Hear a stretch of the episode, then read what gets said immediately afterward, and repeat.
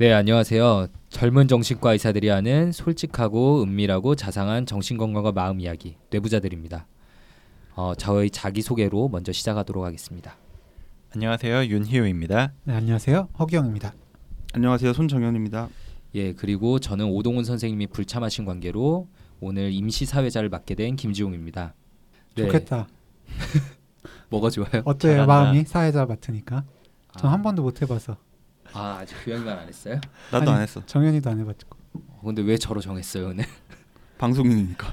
형이 프로 방송인이니까 이미 방송도 탔고 그러니까. 앞으로도 나갈 거고. 근데 방금 뭐 좋겠다 하는데 뭐 이게 뭐라고 좋냐라는 아. 약간 조금 거만한 표정을 이건 아무것도? 아니다라는. 그러니까 네, 저희 귀한 게스트분 앞에 모시고 또 비- 매번 하는 것처럼 좀 비난은 하지 말고요. 오늘 저희가 ADHD 시간에 이어 두 번째로 귀한 게스트분을 모시고 방송을 하게 되었는데요. 사실 이게 두 번째 모시는 게 아니라 세 번째 모시는 거예요. 네, 이 귀한 게스트분을 멀리서 저희가 모셔놓고 저번에 녹음을 한 다음에 그 방송 파일이 날라갔었죠. 네. 저희 정말 죄송하다는 마- 말로 시작을 드리고 싶고요. 석고 되지 않은 마음으로 방송을 하겠습니다. 어쨌든 대학병원에서 임상심리 슈퍼바이저로 계시는 김희정 선생님이신데요. 청취자분들께 자기소개 좀 부탁드릴게요. 아, 네, 안녕하세요. 저도 이제 사실은 두 번째로 인사드리는 거지만 이제 청취자분들께서는 처음 제 목소리를 듣게 되실 것 같습니다. 네. 이미 신상이 털렸어요. 저는 임상심리 전문가이자 1급 정신보건 임상심리사인 김희정이라고 합니다. 김지용 선생님 소개대로 지금 대학병원에서 심리평가 및 치료, 수련 감독자 역할을 하고 있습니다. 제가 갖고 있는 자격 이름이 좀 생소하실 텐데요. 이 자격을 취득하기 위해서도 수련 과정이 필요하거든요. 그래서 그 수련 과정 중에 이제 내부자들 선생님들과 인연을 맺게 됐었고요. 오늘 이 자리에 함께하게 됐습니다. 두 번째로요. 아, 뒤끝 있는 건 아니고요. 그냥 좀 한 번쯤 말씀드려야 될 것 같아서. 아 너무 반갑네요. 또, 또 보고 싶어서 그랬대요. 네, 네, 그러니까 네. 반갑습니다. 네, 그야말로 또 이렇게 다시 한번 또 내부자들 지금 점점 더 승승장구하시더라고요. 초대받고 선생님들과 또 뵙게 돼서 좋습니다. 네, 여러모로 네, 어쨌든 반갑습니다. 안녕하세요. 네, 뭐 김희정 선생님과는 죽음의 회식을 몇 차례 한 적이 음. 있었죠. 몇 차례 그산 했었죠. 속에 있는 병원에서 네, 네, 좀 안 좋은 기억들로 좀 남았는데. 안 좋은 기억들이었어요. 어, 근데 저는 좋게 기억하고 있는데. 저도 좋게 기억하고 있는데. 선생님은 안 좋았구나. 회식 시간은 정말 재밌었는데 방송 나가면 저렇게 되나요? 아, 그런가 봐요. 되게 옛날 일은 거만하고, 좀 이렇게 다 어. 지우고 싶고 아 이게 그런가요? 삼극기라는 건가 어, 봐요. 그런가 봐요. 아, 그거구나. 멀게 느껴지네요. 그러니까. 갑자기. 그 다음 날 너무 힘들었던 기억들이 더 크게 남아 있어가지고 그 얼마 전에 그때 사진 찍은 거 회식 다음 날 아. 박천일과 김지웅이 아, 쩔어서 앉아 있는 사진 아, 카카오톡에서 아. 봤잖아요. 맞아 맞아. 5년 전? 6년 전? 6년 전이죠. 벌써 아, 그게 시간이- 6년 전이네요. 어, 저희가 됐네요. 이렇게 처음 뵈서 같이 수련을 받았던 게 6년 전인데 2011년에 처음 뵀었으니까 네. 네. 아, 다들 늙었습니다. 많이 그러게요. 늙었습니다. 오늘 녹음도 좀 망해가고 있는 것 같은데 어쨌든 김영 선생님 저번에 저희 뵀을 때도 이제 곧 결혼을 앞두고 있다라고 얘기했었는데 이제 정말 곧 결혼을 앞두고 계시잖아요. 좀 소감이 어떠세요? 개인적인 얘기 계속 해주세요. D 마이너스 지금 며칠 며칠이신 거예요? 네, 20 며칠 남았어요. 아한 네. 달한 달도 안 네, 남으셨네요. 네, 큰일 났습니다. 근데 그래서인지 되게 약간 더 턱선이 날렵해지신 것 같은 느낌이. 들어요. 피부 시술도 하신 게 아닌가 싶어요. 너무 피곤해가지고 지금 이런 것 같고요. 제가 본의 아니게 결혼 두 번 하게 돼서요. 같은 사람하고 합니다. 오해하지 마시고요. 지역 때문에 두 번을 하게 되는데 막 결혼 두 번 못한다는 말 있잖아요. 그래서 저희는 우스갯소리로 세 번은 못하겠다 하면서 네 그래도 기쁜 마음으로 준비하고 있어요. 음. 네. 네, 한 달 전이면 진짜 바쁘실 텐데. 아니 오히려 더 정, 거의 끝나실 때 아닌가 준비가? 해도 해도 뭐가 계속 나오는데요. 아, 음. 아내분들이 다 하셔서 모르시는 것 같아요. 계속 나오더라고요, 뭐가. 그러셨구나. 네, 어쨌든 축하드린다는 말씀 다시 아, 한번 드리고 감사합니다. 싶고요. 아 이게 진짜 어색하네요. 한번 했던 거를 또 하려니까 진짜 좀 어색하긴 한데 오늘 어쨌든 이렇게 귀한 게스트분을 모신 이유가 있죠. 그 오늘 정신건강의학과의 비밀을 소개합니다. 정비소 시간에서 다룰 주제가 임상심리 그리고 심리검사에 대한 내용이기 때문인데요. 심리검사는 언제 하냐 그리고 왜 하냐 검사를 통해서 어떤 걸 알 수 있냐 등등 심리 검사에 대해 궁금하신 하시는 분들이 굉장히 많았어요. 저희한테 사연 네, 보내주신 분들도 많았어요. 많았고요. 사람의 마음속에 숨겨진 의미를 알고 싶다는 궁금증이 정말 큰 것 같은데요. 그 인터넷 같은 데 돌아다니는 심리 테스트 이런 것만 해도 다들 한 번씩 해 보신 경험은 있을 거 아니에요. 네 맞아요. 저도 그 인터넷에 있는 심리 테스트 같은 건 다 끼워 맞추기 아니야 막 이- 이렇게 생각을 하면서도 막상 어디서 누가 카톡에서 링크 같은 거 보내주면은 엄청 열심히 해보거든요. 네. 결과 보면서 맞는 것 같은데 싶은 것도 있고요. 그래서 막 사이코패스 테스트라고 해서 사이코패스 성향이 있는 건지 아닌지 그런 테스트도 있어서 해본 적도 있고요. 정말 심리 테스트 종류 많은 것 같아요. 근데 굳이 왜 사이코패스 테스트를 이렇게 좀 예로 드신 거예요? 저도 그게 좀 네, 궁금하네요. 점수가 좀 유난히 인상적으로 나왔던 것 같은데. 아, 아주 정상인 범위로 나와가지고 그걸 자랑하고 싶었어요. 아주 아. 정상인 건 뭐예요? 정상이면 정상. 윤희 선생님 밑에서 일하셨던 선생님들 제보 기다립니다. 네. 그 저도 희우처럼 평소에 심리 테스트 보이면 꼭 해보는 것 같아요. 음. 그뭐 예를 들어서 뭐 이런 게 있죠. 당신이 들어가려고 하는 건물에 문이 있습니다. 그 문은 뭐 미는 문일까요? 당기는 문일까요? 뭐 이런 거 있잖아요. 음. 궁금해서 열심히 해보고 답을 보면 아 미는 문은 외향적인 성격, 당기는 문은 내향적인 성격을 뜻합니다. 뭐 이런 식이더라고요. 저도 뭐 만들 수 있을 것 같아요. 제목만 연애 심리 테스트로 바꿔서 당기는 문은 연애할 때 상대방에게 막 휘둘리는 편이다. 뭐 이런 식으로요. 음. 아마 연애에 있어서 슈퍼 갑이었던 동훈이는 아마 그냥 미는 문 선택하고 결과에 깜짝 놀라겠죠. 아마 지금 방송한 거 듣고 나중에 더 깜짝 놀랄 수도 있어요.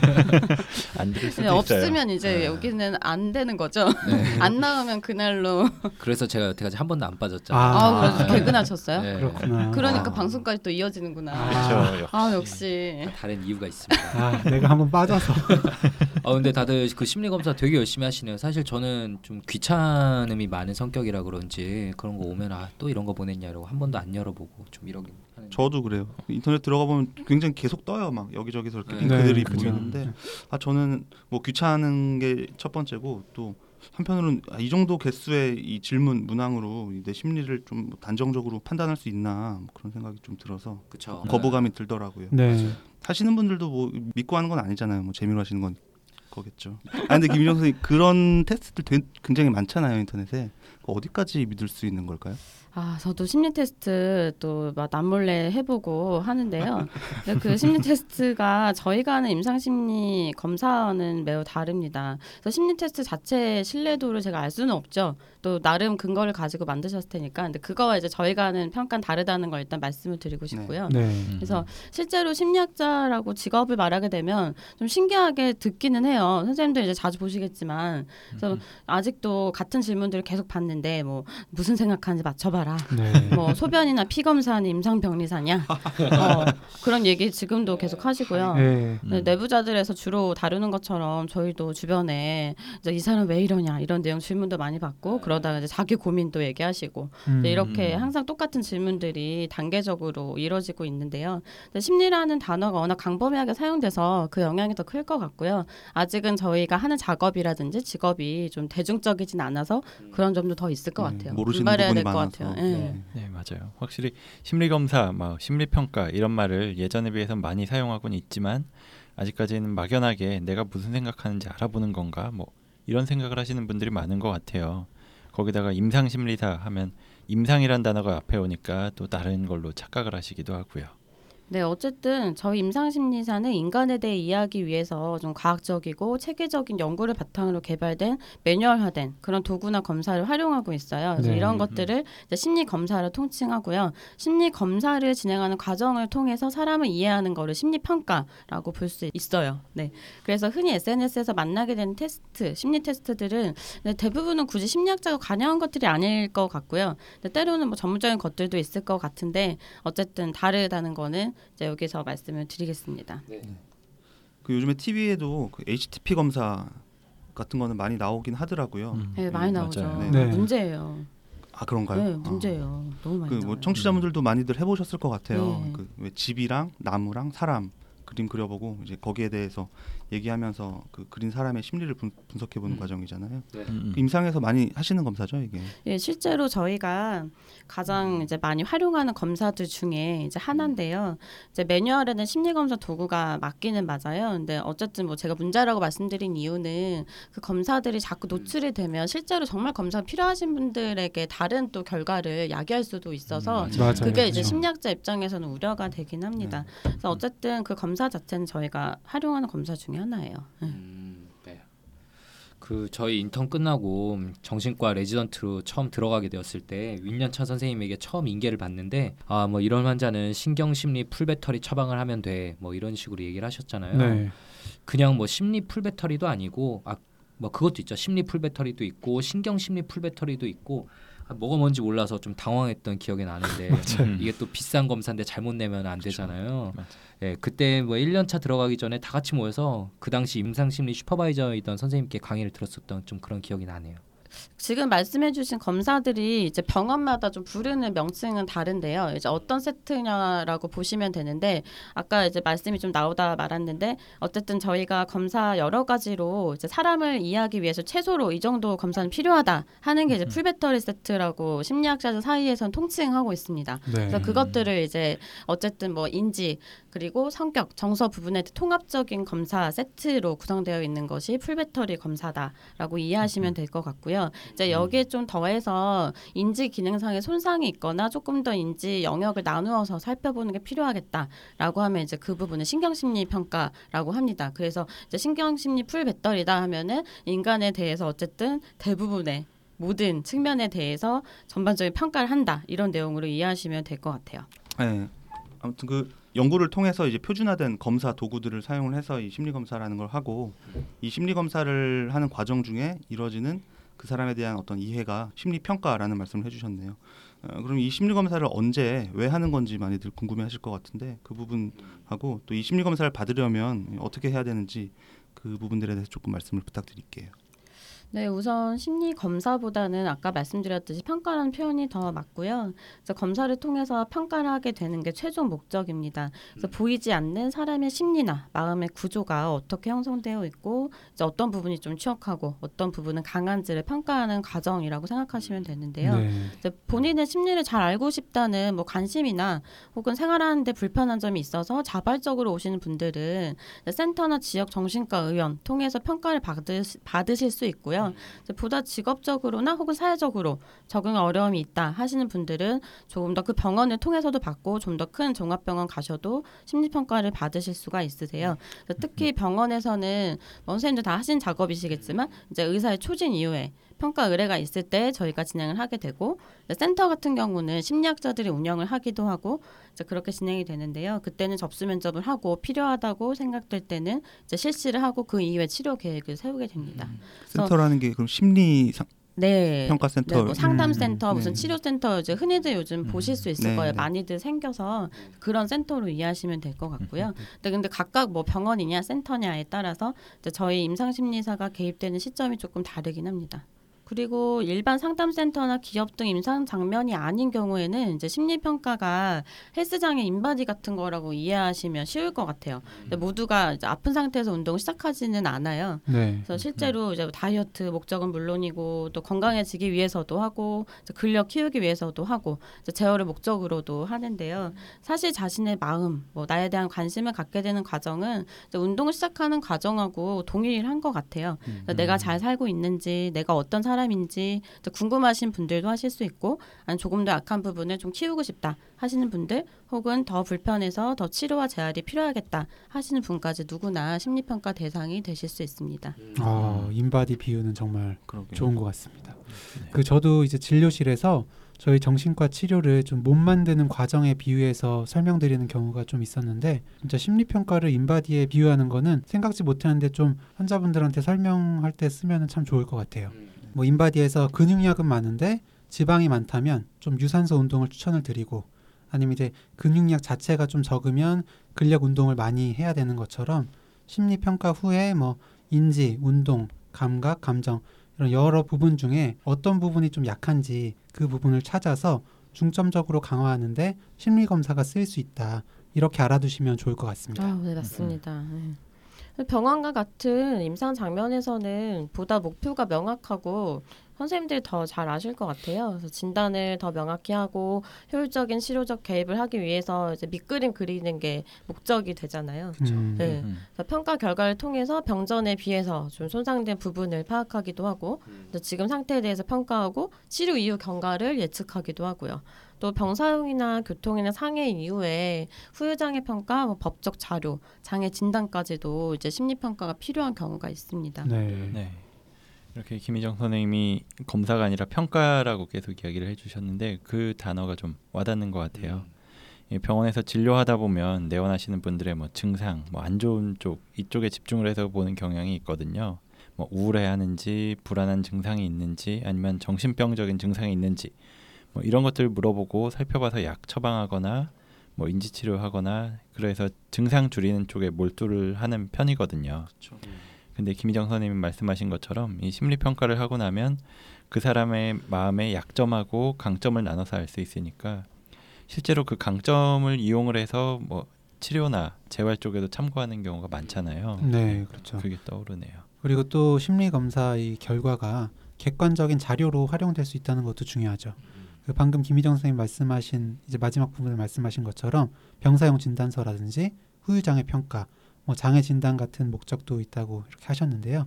심리 검사 결과지가 그런 이제 것들의 증빙 자료가 될 수 있는 거죠. 그렇죠. 네. 그냥 저희 느낌으로 이렇다라고만 진단서를 적어드릴 수는 네, 없으니까. 그렇죠. 근데 뭐 후유장애 병사용 이런 게 들으시는 분들도 어떤 검사인지 이해가 되실까요? 음, 그러게. 그죠? 음. 생각해 보니 그렇죠. 그러니까 예를 들어서 뭐 저는 이런 경우로 의외로 좀 많이 오시거든요. 제가 정상인지 알아보고 싶어서 왔어요. 라든지 음. 어, 병사용 진단서라면은 군대 가기 전에 이 사람이 군에서 잘 적응할 수 있는지 알아보게 해달라라고 해서 오시거든요. 음. 그럼 물론 이제 저희가 면담을 하고 병력 청취를 하고 그래서 어느 정도 알 수 있는 부분도 있지만 심리 검사를 해서 그 평가 결과랑 꼭 대조를 해보는 결, 그 작업이 필요하거든요. 네. 음, 예. 음.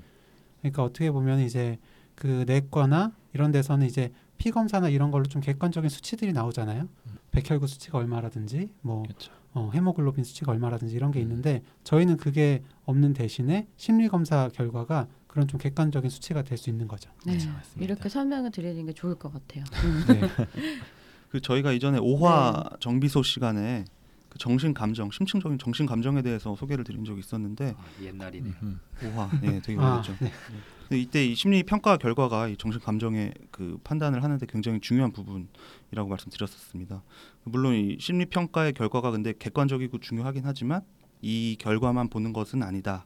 저희하고의 면담 내용이나 면담 시 보이는 어떤 모습, 태도, 그리고 그분의 과거력, 그리고 가족들이 말씀, 말씀하시는 그분의 모습, 그리고 이제 입원을 해서 병동에서 어떻게 지내시는지, 병동에서의 생활 이런 것들을 종합적으로 판단을 해야 한다는 점 이 기회에 한 번 더 말씀을 드리고 싶습니다. 네. 네. 네, 손정현 선생님이 웬일로 좀 중요한 얘기를 또 해줬네요. 네, 정리 좀 잘 하시네요. 써 있었어요. 여기. 선생님도 다 많이 느신 것 같아요. 그때보다 네. 조금 네, 자연스러워졌나요? 말투도 되게 음. 전문적인 것 같은 느낌이 훨씬 많이 드네요. 아, 그때 어땠다는 건지 또 나름 역시. 발전이 있었다니 다행이긴 아. 그때는 그냥 회식의 연장 느낌이었다면 오늘은 회식하고 조금 어깨 더- 동무하는 느낌? 네. 그런 느낌이었는데 오늘 좀 더 편안해 보이시는데요, 다들. 네. 감사합니다. 아 그리고 아마 어떤 심리 검사를 어떻게 하시는지 막 그 구체적인 항목이나 내용들을 궁금해하시는 분들도 굉장히 많으실 것 같은데 자세한 내용은 저희가 알려드릴 수가 없어요. 그 환자의 정보만큼이나 그 비밀을 유지해야 할 것이 또 심리 검사의 내용이잖아요. 검사의 내용이 유출되면 그 검사의 의미가 없어져 버리니까요. 그래도 그냥 넘어가면은 좀 섭섭해하실 것 같으니까 뭐야 이거 뭐 주- 제일 중요한 내용물이 없냐 음, 아, 이렇게 생각하실 것 같아서. 두리뭉실하게 넘어간다. 음. 간단히라도 좀 설명을 해주시면은 저희가 감사할 것 같습니다. 아, 네. 아까 조금 말이 나오긴 했는데요. 이제 어쨌든 다양한 분들이 심리 검사를 받는다고 말씀을 드렸어요. 그만큼 다양한 도구들이 있고 이제 지금도 계속해서 개발하고 타당한 작업들이 이루어지고 있습니다. 일단 제가 일하는 곳이 병원이고요. 그리고 기업이나 학교 같은 더 대중화된 곳보다는 임상심리사가 더 특화돼서 역할을 하고 있는 곳이 이곳이에요. 그래서 요, 네. 제가 어쨌든 주로 활용하는 검사들을 중심으로 설명을 좀 드릴까 봐요. 좀 원론적인 내용이라 지루하실 것 같기도 한데 빨리 말씀드리고 넘어가겠습니다. 우선 크게는 객관적 검사, 투사적 검사 등으로 나뉘어요. 객관적 검사는 결과를 수치화할 수 있는 검사로 보시면 되는데요. 흔히 저희가 IQ 이야기 하잖아요. 음. 그 검사가 심리 검사 중에 핵심적인 검사예요. 대표적인 객관적 검사에 해당하고요. 그리고 투사적 검사는 정답이 없고 개개인마다 다른 다양한 반응을 이끌어낼 수 있는 검사를 음. 말합니다. 그래서 아까 언급되었던 그린 검사가 이에 해당하는데요. 음. 앞서 말씀드린 풀배터리 검사에는 인지 기능에 대한 평가, 정서 및 성격에 대한 평가가 가능한 객관적 투사적 검사들이 모두 함께 구성되어 있는 음. 배터리를 말합니다. 네. 음. 그리고 검사 실시에 따라서 대면에서 하는 검사도 있고 이제 설문지 형식으로 자기 보고식으로 하기도 하고요.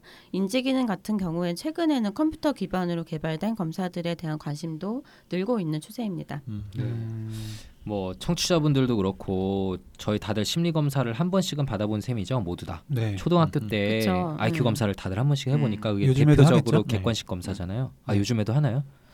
요즘에는 그 아 조금 더 설명을 드리면 네. IQ 검사는 제가 정확히 모르겠는데 네. 요즘은 정서 행동 뭐 특성 검사 정확한 제 이름 아. 모르겠어요. 근데 음. 교육청에서 지역마다 이제 아이들을 미리 좀 개입해서 건강하게 키우자 아. 이런 마음인가 봐요. 그래서 미리 좀 음흠. 검사하고 문제가 있으면 교육청 연계돼서 병원에 오고 이런 환자들이 아, 많이 맞아요. 있더라고요. 네. 네. 국립병원으로. 이제 네, 상담 네, 선생님들이 네, 네, 네. 데려와서 맞아요. 심리 검사. 네, 위센터에서도 네. 활동도 많이 하시고 해서 지금 오히려 지금 세대에서는 저희보다 더 많이 심리 검사를 일찍 접하게 되는 것 같아요. 어. 네, 확실히 저도 네. 이제 병원에 있다 보면은 학교에서 검사했는데 우울증 검사라든지 뭐 자살 사고 높게 네, 맞아요. 나왔다. 맞아. 음. 그래서 진료 보라고 해서 오는 경우 종종 있잖아요. 시대가 많이 좋아졌네요 저는 국민학교 세대여가지고 이거 잘 몰랐는데 음. 어, 어느새 이렇게 저희 뭐 많이 다 같이 바뀌었네요. 국민학교에서 아, 저 그래죠, 초등학교 뭐. 졸업했는데 저는 국민학교 저도- 졸업이요. 저도 국민학교 초졸. 졸업이라서 네. 아. 제가 제일 누났네요. 형 누나들. 좋진 않네요 그렇게. 네. 네 어쨌든 넘어가죠 얘기는 네네. 네. 그 IQ 검사는 이렇게 객관적인 대표적인 객관적 검사인데 요거는 많이 해보셨을 것 같고 그리고 또 MMPI라고 해서 다면적 인성 검사 요거도 받아보신 분 많이 계실 거예요. 네.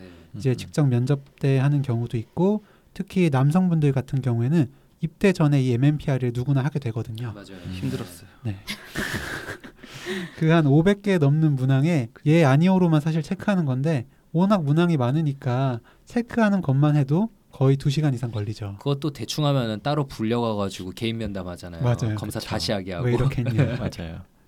그래서 저희 정신과 지원할 때도 MMPI 그걸 했었던 것 같아요. 네 맞아요 맞아요. 언제 의국 청소하다가 그 결과지를 어디서 발견한 적이 있었는데 내용은 다 불태워 버리는 걸로 했습니다.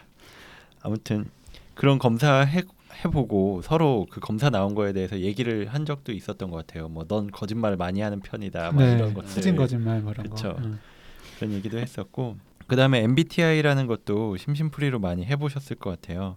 그 심리 유형을 뭐 외향성, 내향성, 감각형, 직관형, 사고형, 감정형, 판단형, 인식형 이렇게 지표에 따라 나누는 그런 검사였던 것 같아요. 네, 지금 윤희 원생님께서 MBTI, MMPI 뭐 이런 것도 얘기해 주셨는데요. MBTI 같은 경우는 사실 병원 장면에서 많이 쓰이는 검사는 아니고요. 네. 네, 네. 상담이 어쨌든 그러니까 상담 상담 장면 혹은 음. 기업이나 어쨌든 단체가 같이 있는 학교 장면에서도 많이 쓰이고요. 그래서 일단 임상적인 측면을 평가하는 것이 아니라 어떤 사람의 성향을 보는 검사예요. 그래서 이것들은 조금 더 대중화된 검사라고 이해하시면 될 것 같고 MMPI 같은 경우는 어, 아까 말씀드렸던 풀배터리 중에 하나에 포함되는 음. 중요한 네. 검사입니다. 음. 그래서 성격에 대해서 다양한 측면을 함께 볼 수 있는 검사라서요. 또 둘 다 어쨌든 심리학 영역에서 많이 쓰이는 검사라는 거는 음. 네, 이해가 되실 것 같아요. 그리고 심리 테스트와 심리 평가 검사가 다르지만 심리 검사도 일상에서 흔하게 접했다는 것은 이해가 되실 텐데요.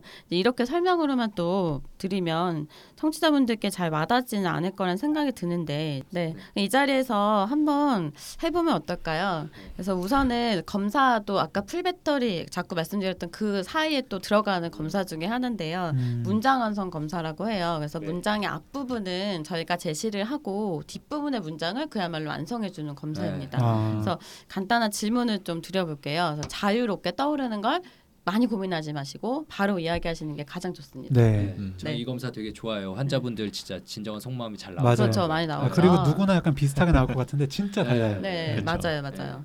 그래서 제가 좀 즉흥적으로 생각한 질문은 저의 마음인 것 같아요. 내일 갑자기 휴가가 생긴다면 어떻게 하시겠습니까? 네. 휴가가 생긴다면 저부터 다들 고민하지 말고 저부터. 저는 갑자기 휴가가 생긴다면 너무 힘들 것 같아요. 행복한 거 아닌가요? 추석 때 고생 마- 고생 많이 하셨죠. 어, 집에서 또 애들과 시간을 하루 종일 보내야 아, 되겠구나라는 생각이 들면서 여전히. 네. 왜 우시죠? 아예 아예 우는 건 아니고요. 갑자기 눈이 따가워서 그랬는데 눈 부으면 안 되는데 내 방송 어떡하죠? 어 근데 진짜 아 애들한테 미안한데 이런 생각이 갑자기 떠올랐네요. 저는 사실 저도 그 힘들겠구나. 비슷한 생각했는데 내일 갑자기 휴가가 생긴다면 저는 집에다가 휴가라는 사실을 숨기겠다. 방송 들으셔도 괜찮아요. 안 안잘 안 들으니까. 전 그렇게 완성하겠습니다. 아 저도 좀 비슷한데 일단은 집에 얘기 알리지 않고 어딘가에 간다. 그리고 뭐 밀렸던 뭐 답장 사연 답장 메일이나 일을 좀 하고 잠을 자고 싶다. 네, 오, 정현이는 너무- 실제로 너무 이런 좋네요. 날도 많이 있었다는 거를 꼭 말씀드리고 싶네요.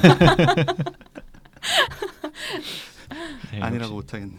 다들 애 아빠다 보니까 다 숨기려고 하는 것 같은데 저 같으면은 내일 갑자기 휴가가 생긴다면 뭐 와이프하고 좀 하루 정도 여행을 가보고 싶다 이렇게 쓰고 싶어요.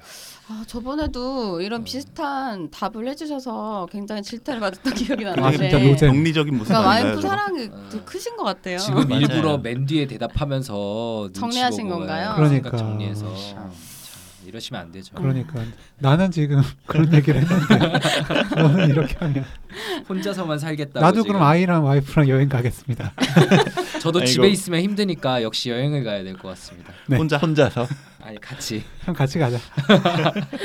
네, 네. 일단 좀 정리를 해보면요. 이렇게 질문을 저희가 드리면 딱 그 순간 생각나는 것들이 있으실 거예요. 근데 지금도 벌써 여러 가지 답이 나왔고, 이런 질문에 가끔 이제 환자분들 대답하시는 거 보면 뭐 내일 갑자기 휴가가 생긴다면 좋겠다부터 아, 네. 네. 맞아요. 그런 것도 있고요.